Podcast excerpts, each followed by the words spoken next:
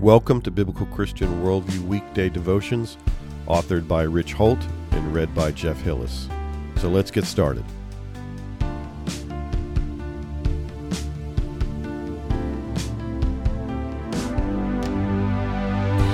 The Good Times.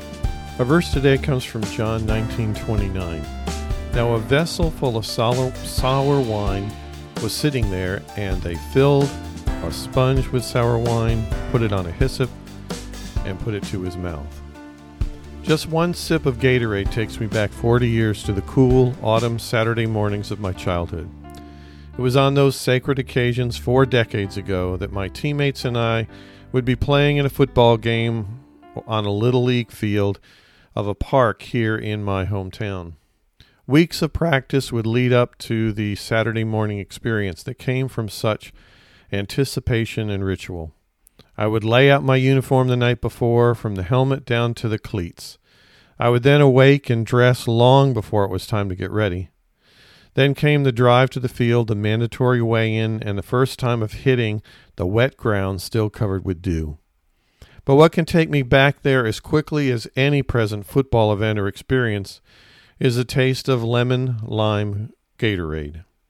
During our late afternoon practices of the week, we were allowed to fight off the fatigue and dehydration by way of the icy water coolers. But for the games, our coaches always brought coolers full of Gatorade. And when it was halftime of the game, nothing was better than a paper cup full of that cold lemon lime sports drink. We never had the orange flavor, and I never drank Gatorade except when the coaches provided it for our games and I'll never be able to separate those wonderful memories from that simple taste. I know Jesus doesn't experience time and memories like we do, but I wonder if the mention of sour wine takes him back to the excruciating moment when he bore our sins and was separated from his Father. If so, does every earthquake also evoke memories of rolling the stone away as he conquered death and came forth from the tomb? I don't know what sour wine is like, but I'm forever thankful that Jesus does. Because when I look back at my childhood, I see a boy who could have gone a very wrong way.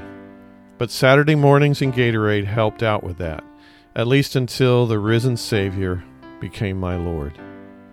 As we seek Him today, let a memory of good times gone by draw you closer to the memory of all that Jesus did for you and means to you. God bless you as you serve Him today. Today's podcast article was brought to you by bcworldview.org, providing honest reporting and analysis on the intersection of contemporary issues and theology based on a biblical Christian worldview. May God bless you as you continue to walk through this life with our Savior and Lord.